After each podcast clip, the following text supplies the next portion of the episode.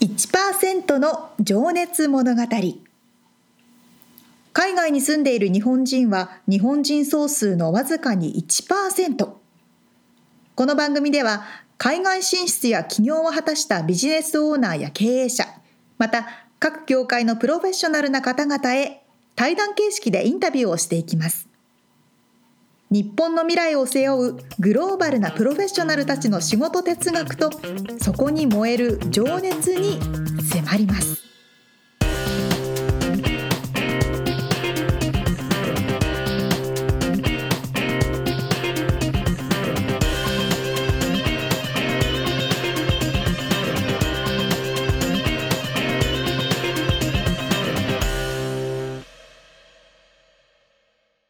こんにちはこんにちは。 1%の情熱物語88回でございます演技がいいですね。葉っぱ60時ごめんなさい全然ちょっと待ってゴール見ないでいっちゃった意味わかんないやばいやばいまあいいやいいや、八。多分はそうあのそうミッツさんは、い。はい。イヤホンって何使ってますえーっと、Bluetooth のワイヤレスえなんだっけあれ、スカルキャンディーってやつです。紐がついてるやつ首にかけれてう、んうんでポヨンってちょっと出てて、ああなるほどなるほ二どつあの穴に入れるタイプ、耳の穴の中に。ほうほうほうほうまあ安いやつですよ、60ドルぐらいね。お俺おでも気に入ってるんですよね。なんかいろんな種類あるじゃないですか、うすごい便利ですそれん、めっちゃ便利。あそうなんだであのね、かけれるのは便利で。そうそうそうじゃあ、あのさ、嫁さんも最近ね、か買うとかっつってね、うんあのアップルのやつエアエアポッツと AirPod か、まあ、いろいろソニーとかいろいろあるんだけど、うんうんうんうんあ絶対俺なくすと思うん だわっていうのが一つとプラス耳つけててうんちょっと使わない時にうんどうすんのそれって感じじゃないそうわかりますでしょそうそうそうなんかそおう耳にかけていられるわけよ。確こかれににそれはね便利だと思いまそすう私も最近買ったんですよ AirPods アップルのやつあエアポッツ買ったんだ。そう今まであの安いのでいいんじゃないと思って、うん30ドルぐらいの Amazon のやつ使ってたんですうよ、ん、それはワイヤレスワイヤレスで Bluetooth のちっちゃい耳にポンって入れる、あもうそのあれだインディビジュアルなそうそう分かれるやつね。紐がついてない何はいはもかけるものもないやつ使ってたんですけど、うん、やっぱりねつながりの速さとかあそこね。そうそうマイクの性能とか がやっぱりちょっと仕事で使うにはってなってきちゃっうんてうんうんでちょっとこれ150ドルぐらいするけどアップル買っちゃあうそんなすんだ。そんなするんですよ結局150ドルぐらいするちけどなみにもうちょっとで出るよね新しいやつ。新しいの出まイヤすポッツプロ200ドルまあそこそこだする よなそうそうそうと思ったんですけどねあのね本当にやっぱり便利あそスッとつながるし音声もパッと拾ううし iPhone だもんね iPhone だから MacBook とねあそうそううそうそう iPhone アップル系製品を使ってる人は便利かなってそれ感はじです、ねそうですよねあでも確かにその耳から耳から離した離した後に置く場所そうその時どうすんのって俺は机思うにんだポよロンってなるなくすじゃないそれそう そう名前書いとかない と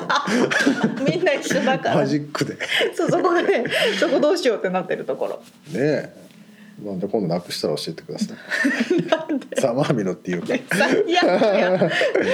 そう用途に合わせてうん、はい使いましょうはいはいということでさあ本編に入っていきましょうはい、今日はどんな内容でしょうえー、平沢淳先先生って言っちゃうなあのココーチーチねうんうんプロテニスコーチの平沢淳さんの最終回になりますけども、えーもちろんねオリンピックがねもうすぐ未来にありますので近い将来うんそういったお話と、えー今後活躍する若い世代へのメッセージなんかを伺ってます。それでは早速聞いていただきましょうはい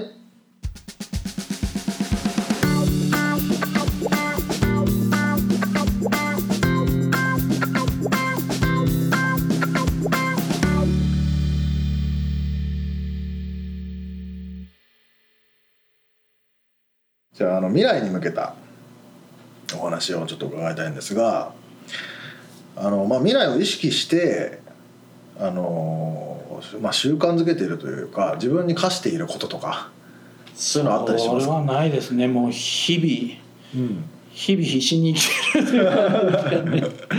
あのまあこれは遺遺伝っていうかあれなんで遺伝のせいにすると親に怒られるかもしれないですけど、んあの膝がやっぱり悪い家系なあんーで膝があ家系なんですかもうあのテニスのやはりすぎとか母親もまあそれもあるとはもちろんあると思うんですけど、はいはい母親も人工関節の手術をしたりしてありゃりゃでまあもうそういう意味 では今でき本当できるだけコートにうんあの長く立つには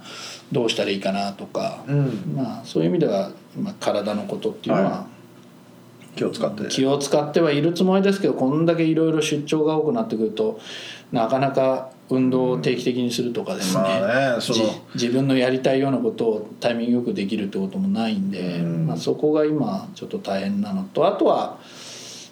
まあ意識して毎日してることじゃないですけど、うんやはりこれから先10年15年っていうのを見てった時に今何をしなきゃいけないかなっていうのは少しずつ考えるようになりましたねあー前はもうがむしゃらにただやってましたけどああじゃあちょっと前を見るっていう感じになったはいのまかな、あ、今だだかけじゃらなくて、うんテニスのコーチングだけじゃなくてまあ他の部分他のスポーツの記事を読んでみたりああそうかじゃあ例えば視野が広がったってことなんですかね、フットボールなんかのあの監督の話の記事があるとちょはいはいっはいと興味を持って見てみたりとかですねそういうのはまあ以前だったらあんまりあララグビーカーぐらいで結果だけ見て終わってたようなのが、そういう意味ではうんその。そういうところを見るようになったりとか台風からどうやってこれ会場復帰したのかなとかあそういうのに興味を持つとかあなるほどなるほど、だからそういう意味では少しこうテニス以外のスポーツまあテニス以外のスポーツ以外のビジネスはいにでもちょっとこう視野が広がってきたっていうのはまあ広げようとしてるっていうのはちょっとありますかね。うーんうんうんうんうんまあそれはねそうですよね通じるものがやっぱりあるますもんね、あとはあの先ほどの話じゃないですけどやはりオリンピックやるようになってみんながテニスのことを同じように考えてくれてる人ばかりじゃないんだなっていうのが改めて分かったんで。ああ他のスポーツで常識的なことっていうのは絶対あると思うので、なるほどねそれをまあ少しでも分かるようににしなきゃいけないのかなっていうのはそうかそうかそうかそれはでも他を知らないと外から中が見れそうなん見でれすないってことはい、ですね今まで逆に言うとテニスを知ってる仲間たちでうんテニスの大会をやってたんで、はいはいまあ、ある程度これは当たり前でしょっていうのがあの根底にあって話をしてたんなるほどなるほでどあのすごくいろんなものをへし折って話しても理解してもらえてたのが。うん東京都の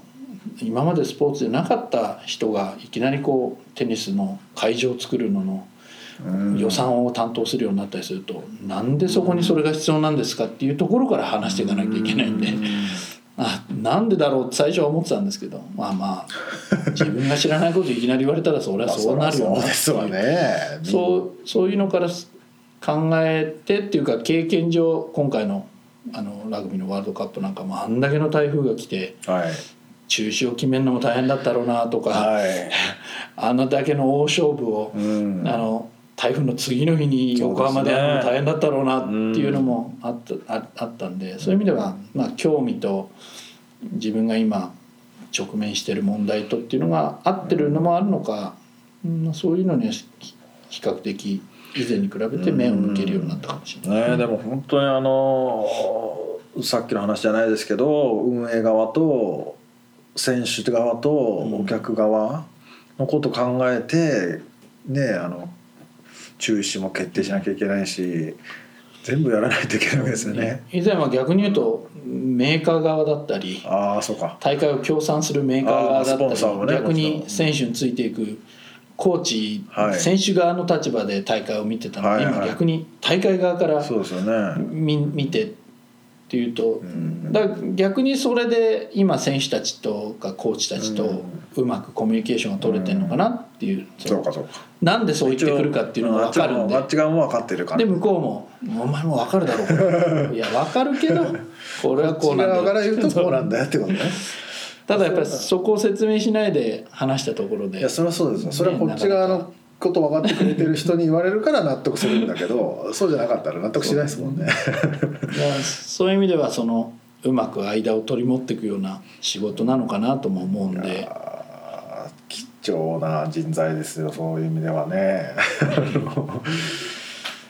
じゃあちょっと次の質問なんですけど、はいあの直近えー目標や挑戦したいこと、まあ、これはもちろんオリンピックもね関わってくると思うんですけどビジョン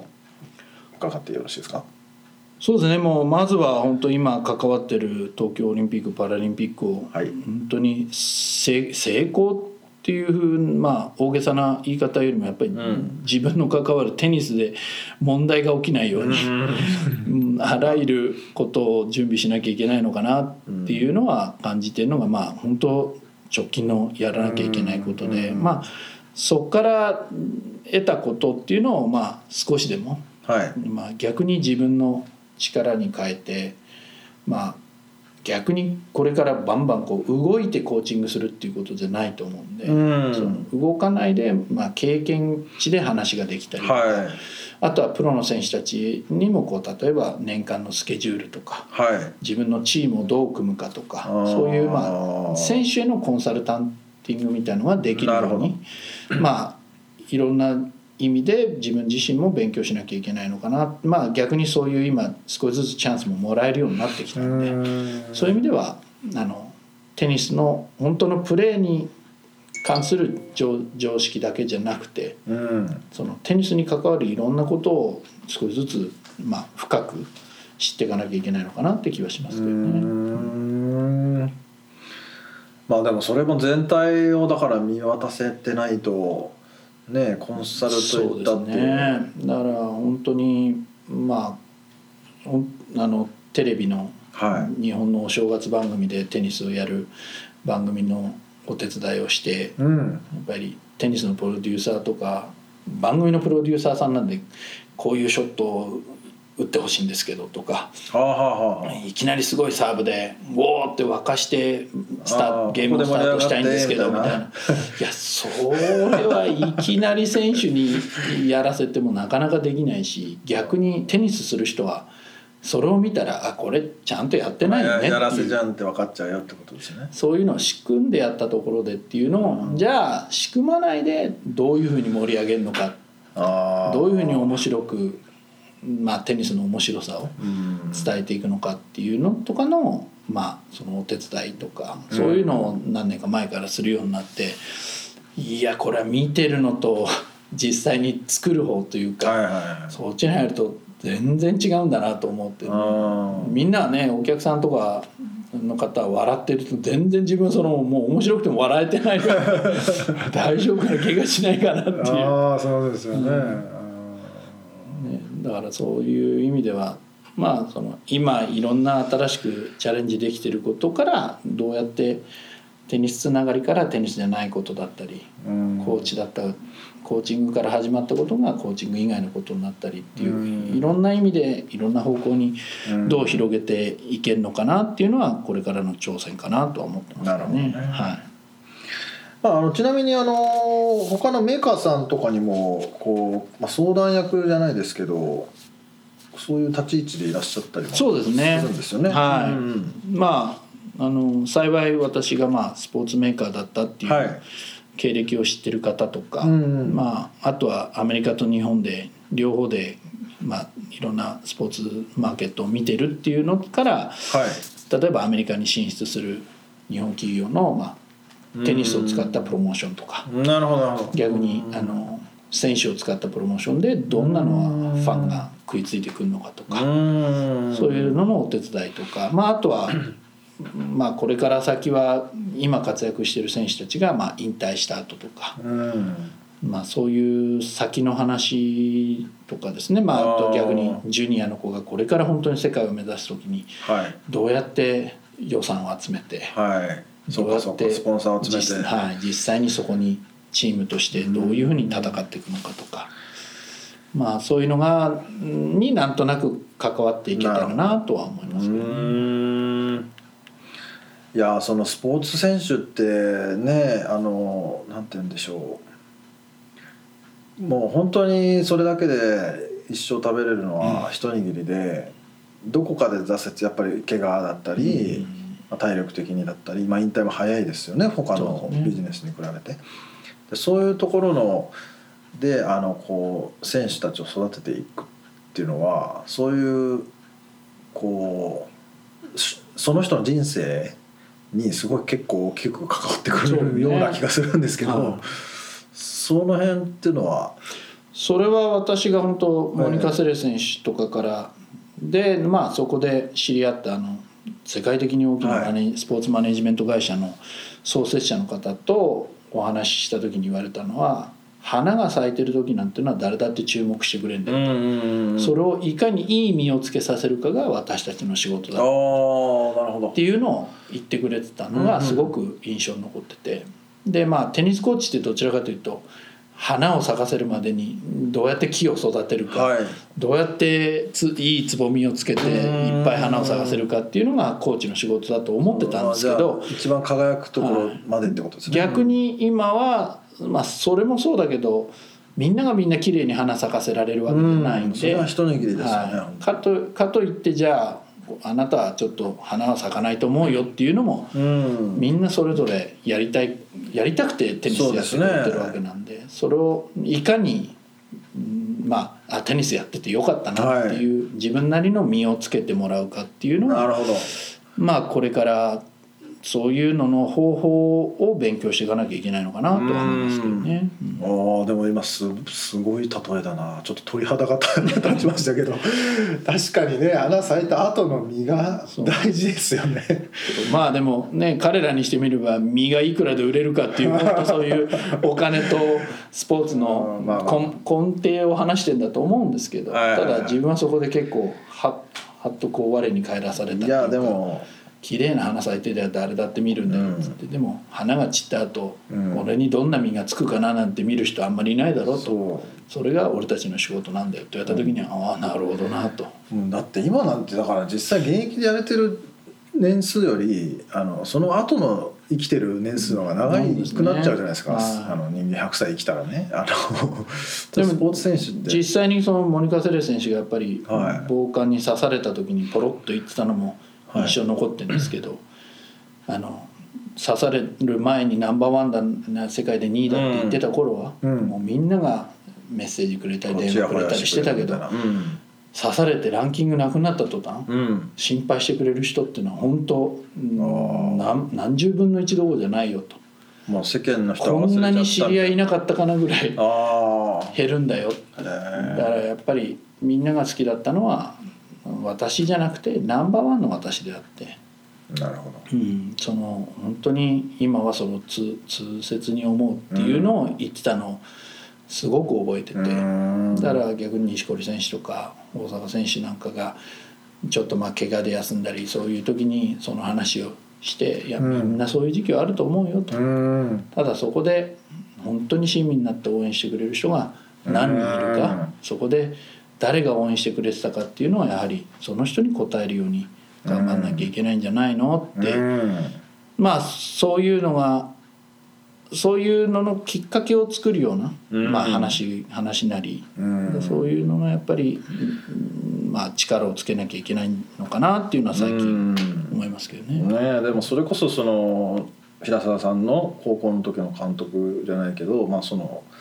ねコーチとして生きていけてこれたっていうところは何かしらやっぱその身をつけさせてくれたというかそうですねってことですよねはい、それははあると思いますね、うんだからい今テニスができりゃ時間はすねコーチングコーチングの時間は避けていくらでも頑張れてうん仕事にはなるでしょうけど、うんそこで花ばっかり咲かせることだけをやってたら、そうですね多分あのこれだけ、まあ、コートに立てなくなってうもん生活できなくなってたと思いますしね、うんまあ、逆に他の仕事をもらうようなつながりっていうのもなかったと思うんで、まあ、そういう意味では本当感謝してますよね。いやー素晴らしいエピソードをいただきましたじゃあちょっと最後に質問になります、えー今後活躍するであろう若い世代、まあ、特に日本在住のね若い世代をちょっと意識してメッセージをいただきたいなと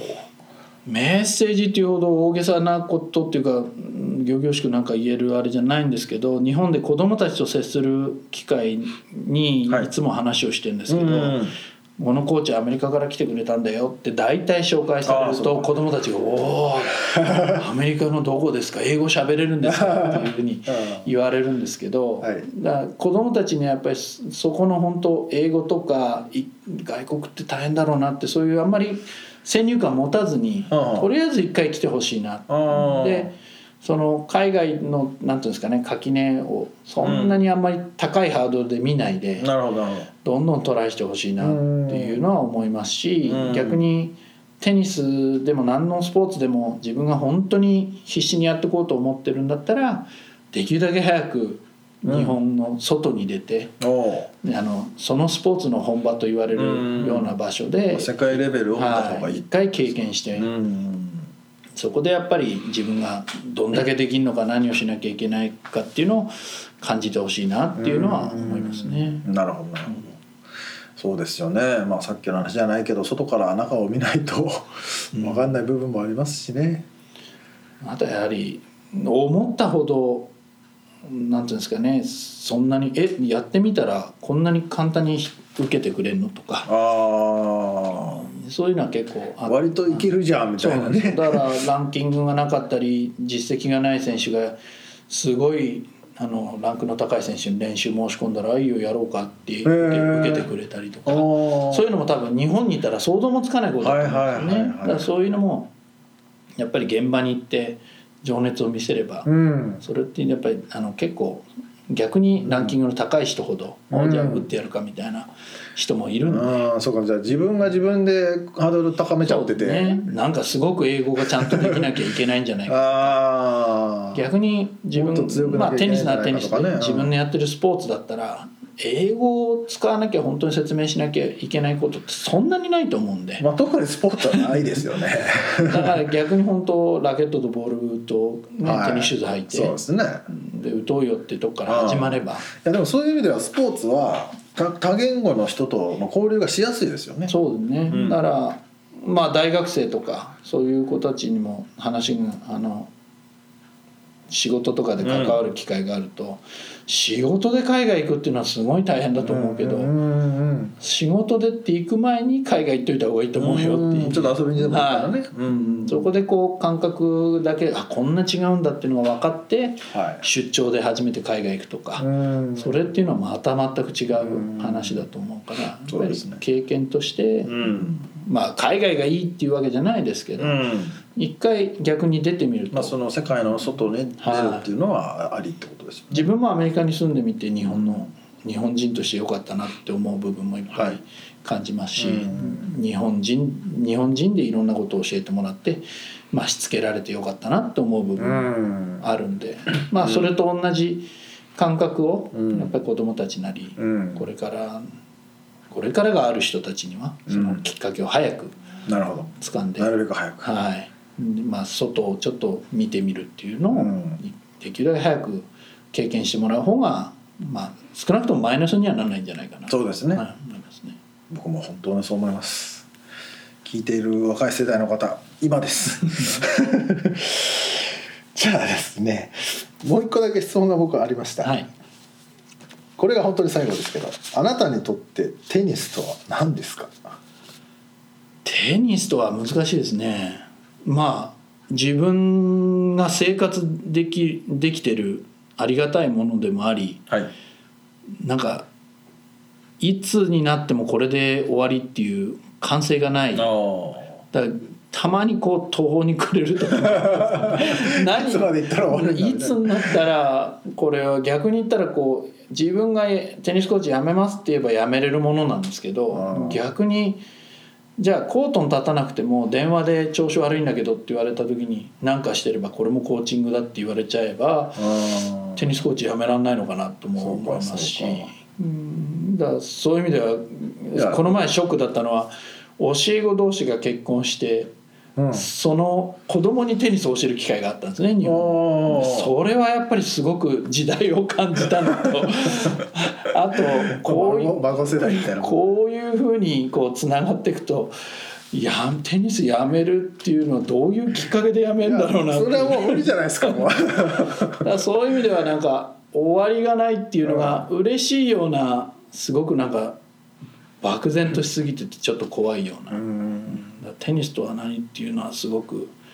まあただそれで家族を養ってそうですね自分が仕事としてできてるっていう意味ではすごくありがたいものでもありただやっぱり、えーまだいまだに得体の知れないもの面白い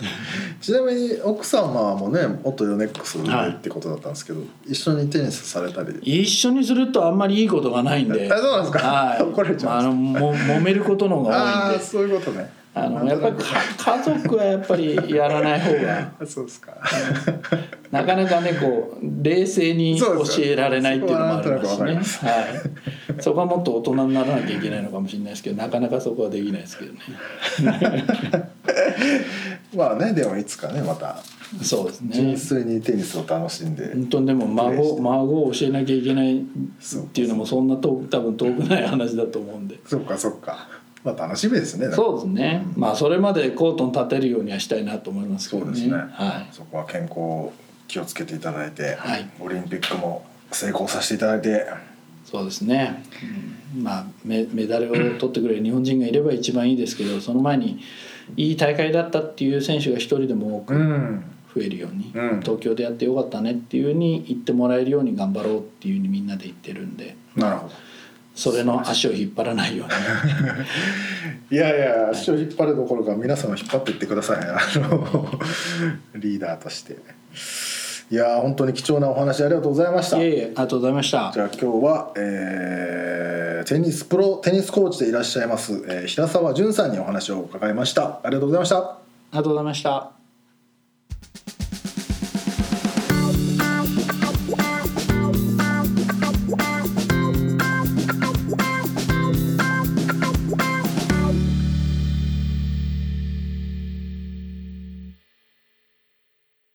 いやー深いお話を伺いましたね。ねえあの花を咲かせるよりもそうそういい実を育てるっていうエピソードが最高ですね。本当にいやーそこの部分ってん、一番大事なんだろうなってう思うんんでですよ。なんか、うん私もアナウンサー時代に、はい、あのスポーツ選手のインタビューとかさせてもらったりとかいろんなお話をさせてもらう中で、うん、スポーツ選手の方ってバイトもしたことがないし、うんお仕事もしたことがないしそれ一本で生きてきてるわけじゃないですか。もう逆にそれぐらい打ち込まないとそうそう一流になれないもんうね。ん、一流になれないからそれ以外の世界知らないし、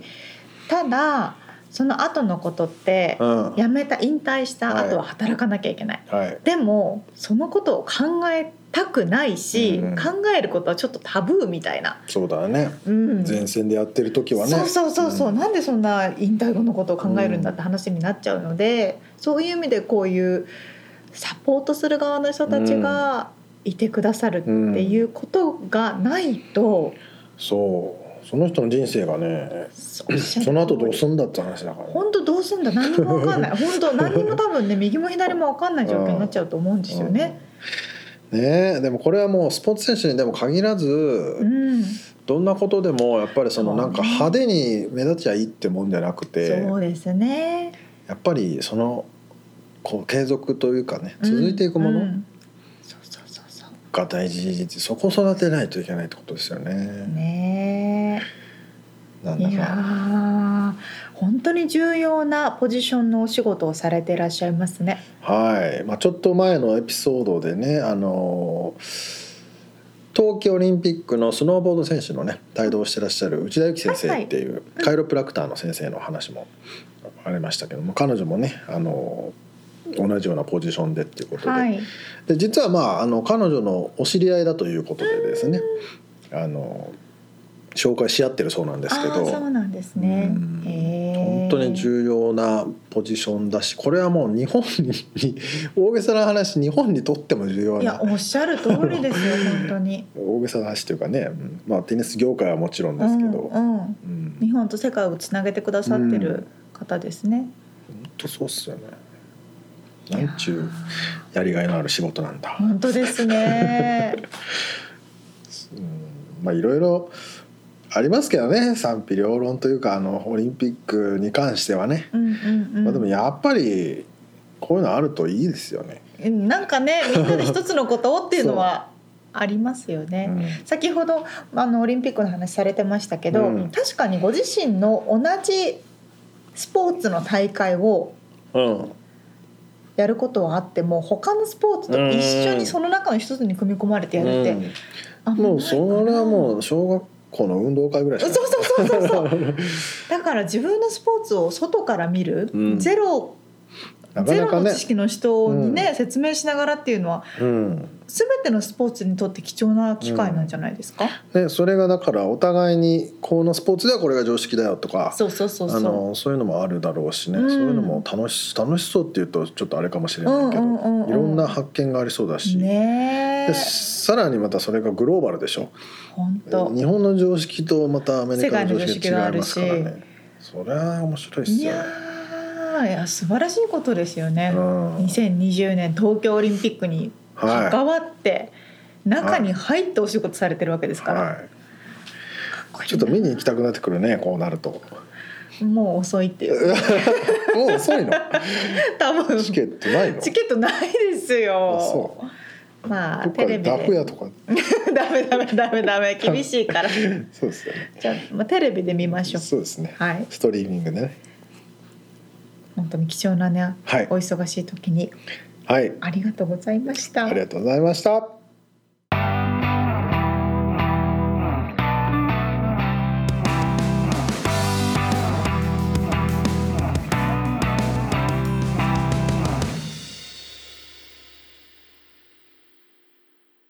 リアルアメリカ情報いいですねバッチリですねあもう一回さあこのコーナーはロサンゼルスから最新のビジネス情報生活情報をお届けしてまいります待ってました今回は三つさんこれ遠いところにいそうだなって感じの話です、美容整形遠いね遠い遠いでしょう、全く関心ないですねでしょうねさあ国国別のはい整形美容整形手術が多い国ランキングって言った方がいいかなあそれはなんとなくわかるイメージつくイメージじゃあイメージでちょっと上げてみてくださいえーサウスコリアですねおサウスコリアねこのランキングだと3位なんですよあらワールドデータそれ誰ねそのその何施術が多い場所ってとアことトラス、うん、ポピュラーなのポピュラーどどっちなのか な多分施術の数かな、るほどあ違うんだうん、施術の数そう韓国は3位うん他はどんなところありえますっとだからあベトナムじゃなくてタイとかああ多分ねあるんでしょうけどここには入ってないのこのランキングだと1位ねユナイテッド・ステーツアメリカ2位ブラジル3位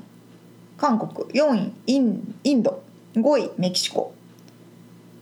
って感じなんですけど多分ねその施術の中でも、うん細かい施術とか大きな施術とかもいろんなのをそう含めだててよね多分いろんな指標があっていろんなジャンルがあると思うので、ねプチ整形からうんうんうんトランスジェンダーまでそうそうそうそうそうそいろいろありますよねうあの特にトランスジェンダーとか性別を変えるっていうと、多分タイとかみんなねよく行くみたいなの聞くから、もしかしたらそこで割り振ったらそこが1位になるかもしれないんですけどということでユナイテッド・ステーツアメリカもとても整形が多い国なんですよ。まあそう言われてみればそうだそうですねそうそうそうそう。全くなんかこう普通のことのようにあ、そ行われてますよう。ねその通りなんです。さあ、これ三つさんには難しい質問だと思いますけれども、2018年アメリカの人気施術ランキング1位から5位上げてみえまし何た。何それは何人気の施目術、目をどうこうしたとかうん、その部位とかってことそうですね。ど施術の何をしたか何をしたかということ。えー脂肪吸引 を2位ライポサクションというんですけど、はいよくみんななんかライポライポっていう感じはいでなんかライポするみたいな感じですそんな軽いそんノなリ感じなのであの ありましたよあのねうちの人材部門で候補者の方とお話ししていてリクルーターがねねあの来週のこの時間に面接があってあちょっとライポするから無理再来週にしてみたい なそんな感じの軽いノリあそうっすかですそれがそれ2位にまあじゃあまあまあ普通に二重のあの目の手術おーを目を大きくするで大きくはいはいえっとね4位まぶたの手術あそでれは4位か多分ねアメリカの方はふ二重の人が多いので、うん例えば、ま、目頭切ったりとかわからないけどいろんな,、まあそうだねまぶたの何かしらのはいはい目目関係、ね、名関係、じゃああとは鼻、うん鼻3位ノーズこれ逆にあれだよね鼻を低くしたい人がいるよねいろんなタイプがあるんですよ鼻高くしたり低くしたり大きくしたりちっちゃく したり本当にいろんなタイプいますはいでも1位じゃないんだね今のところ1位がないね1位ないですよ2位さん読んでてます目出た鼻出た1位は簡単だけど5位は難しいかなって感じえ1位が分かんないもうこう整形といえばえ目じゃないの顎多分ねあれです分かった日あ本おおおっぱいだその 通りそうなんです、はい日本で整形というと顔を思い浮かべる人が結構多いと思うんですけど、アメリカの場合はどちらかというと体はいがは多くて、で1位が包胸いで、うん2位が脂肪吸引3位鼻4位目5位がタミータック聞いたことあります、えっとたみたくてお腹のそうそうそう皮をはいはい切って、そのビヨーンって伸びちゃった皮をつなぎ止めるみたいな、はいはいはいそういう手術になっててここには入ってないんですそけど、れってあれだよね妊婦さんの後の時もやるんだよねあそうそうそうそうそうすごく、えっと、太ってしまって痩せてしまった人の、その伸びちゃった皮とはいはいはいはいかあと妊婦さんのお腹の皮とかそういうのも含まれると思いますよ。まあ実はねクライアントに美容整形の会社もあるんでねあああそうるなんだ程度は知ってますよおなるほど、はでここの5位までには入ってないんですけど、うん日本と大きく違う点っい、うん、ていうとなんかわかりますトランスジェンダー 違うか日本まあ、日本も多いのかないや日本でできないんじゃないのまだあそうなのかきっとそうなんですかお問い合わせ最近増えてますよあ、そうなんですね。え ー、詳しいじゃないですか、みちさん。はあの、お尻を大きくするい。ああねうん、これはもうセレブリティの間では。とにかくお尻は大きくみたいなのがアアメリカはあるので、俺本当これ分かんないんだよね感 覚がうん、あのお尻の中にシリコンはいみたいなのを注射でバンバン注射して入れて、まあいわゆるプリケツだよねあのプリケツのレベルじゃないですよね、 もうね。野球部によくいるあ、そうそうそうそうそうそう そう。まあ俺もプリケツと言われてましたけ どあもうやって俺ます野球部だからやってま野す球部はね目立ちやすいのよあのベルトするからさそうかそうか。サッカーとかはダランってしてるじゃない、確かサにッね。カーだってプリケツ多いよ多いですね。だけど野球部が一番目立つ、そうそうそうえ何そう僕かはそう何かしてますかって何を 手術、 まあ日本はそはいのお尻を大きくする手術とかっていうのがないのでここは多分日本と違うねはいそんななんでだろうね法律がダメなのかねわ私が思うにですけど、多分感覚だと思うんああですよねそうかそうかお尻を逆になんたらどっちかって言ったら小さくしたい感じだうんそようキュッてしたね、いん人がね日本人はいはいはいには多くて、うんアメリカはとにかくなんか大きければ大きいほど美しいみたいな文化があるので、まあ、確かにねとにかくい入れまくれみたいなあボンキュッボンだよねそうそうそうそうそうもものすごいやっぱりあの日本よりうもん一般的、いろんいろいろ施術をすることが一般的になっているのでそういう、まあ、いろんなタイプの施術を日常的に行っている人が多いとあと唇にね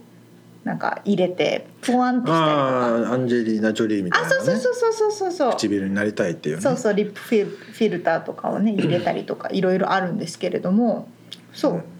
うでなんで私もこんなに詳しいかっていうと最近なんかね整形手術のリアリティショーにハマっててはあはボッチドっていうリアリティショーがあるんですけどあ、へえあのーまあかここにブログの方に載せておきますけれども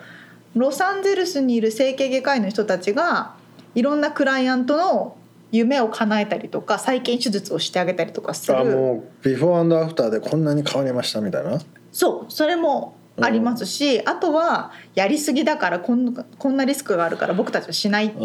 言ったりとかうんあと整形だけじゃなくて事故とかで怪我をしてしまった人たちを治してあげたりとか。はいはいはいいろんなパターンがあるんですよ。うんなんかそれ面白いなと思って見ていて、でちょっとあの勉強になったんですけどなるほどねそれに加えてあと一つ、あのね面白いなと思うのが昨日ね、うん私ロサンゼルスの方であのヨガロサンゼルスのヨガスタジオスタジオでお仕事し、はいお手伝いをしてたんですよ。うんでそのヨガスタジオはいわゆるセレブリティが住んでるビバリーヒルズとかのすぐ近くにあるんですけど、うんうんうんそこに来る人たちの体型は大体みんな細身でブラジャーとかもしないではいはいはい胸もすごいちっちゃくて、ちょっとまあまあす筋肉質な、うん、筋肉質でうんお尻もちっちゃくて。うんうんっていう人が多いなと思ってそんな話を同僚としてたら、うんその同僚はヨガスタジオそこに通ってる子なんですけうど、いん、やあの人とかこの前胸ちっちゃくする手術してたよとかえー そうなんですってだから同じロサンゼルスのすぐ隣町っていうか同じところにあってもコミュニティごとにあこっちの人はお尻をボーンって大きく入れて胸にいっぱい入れる手術をしてれば、一方の人は胸をちっちゃくする手術をして。あ何を美しいと考えるかっていう感じなのかなそう魅力とかそうです、ね、自分の生きるうんはいものあでもの別ちっちゃくしたくなっちゃうんだねっていう人もいるんですって、えーまあ、邪魔なんなのかななんかね、うん、あえて大きくしない方が美しいみたいなところもあるみたいですよ。うんっていうことをなんか聞いてああやっぱり全部多様性カスカスタムだなと思そううだっていうねところにつながりまして、人の体をカスタムすうるん、そうそうそううそうそうそれぞれで一つのね理想ってないなと思って。そうだねほんさその俺ごめんあのそのお尻の話に戻すと、うんうんうん、女性の目から見てどうなんですか、大きい方がやっぱりあの魅力的だなって思うんだ、私も考え方が変わりまして、うん、日本にいる時は筋肉をつけるのも魅力的じゃないと思ってたし、なんか細くてひょろっとしてる人が綺麗だと思ってたんですけど、アメリカに来て周りの影響もあって、うん筋肉質うでんお尻も大きくて、うんなんかでっかい人の方がセクシーだなって思うようになりました。うんそれはでもなんとなくわかりますけどね、うんいやでもあのお尻のね こだわってるけど大きくするのはよくわからんのだわその今言ってることはわかうるよ、んうんうんうん確かにすんごい巨大な人いますからおねかしいでしょ明らかにっていう多分生活が大変だと思う ねえリアルにどうすんだろうねそうそうそうそまあうい。ろいろありますないろいろあるんですよ。まあ新しいちょっとせ世界ということで、はいちょっとリアリティショーでも見てみてください。はい 以上リアルアメリカ情報でした。はい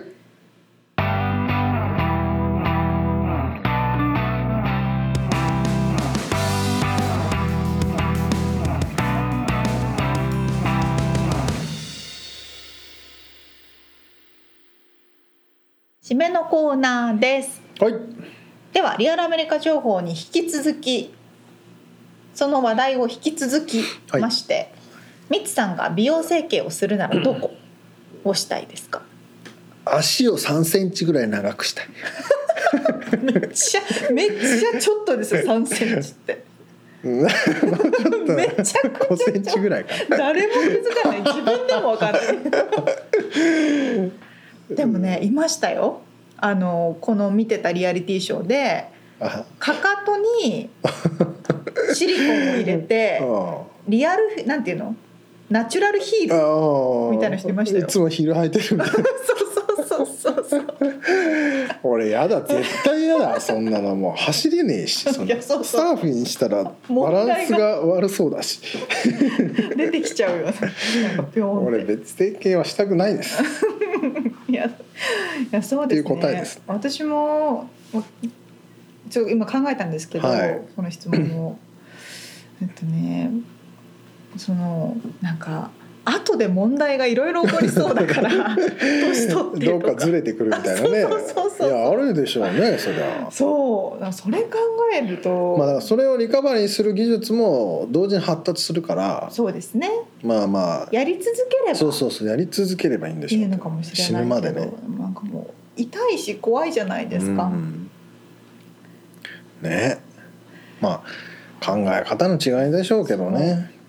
別に悪いいいとかじゃないけどそう悪いとかじゃなくて確かにあのヘアリムーバル、はいあのレーザー脱毛っていうんですか、はいははいはあのやったことあるんですけど、うん脇だけかな、うんでもね確かにすっごい楽なわけですよ、まあそうだねどこまでがね整形でどこまでが整形じゃないかとかもあるけどそうそうそうそうだからもう多分全身とかやっちゃったら楽なんだけまあそりどゃそうだもう本当に涙が出るぐらい痛くて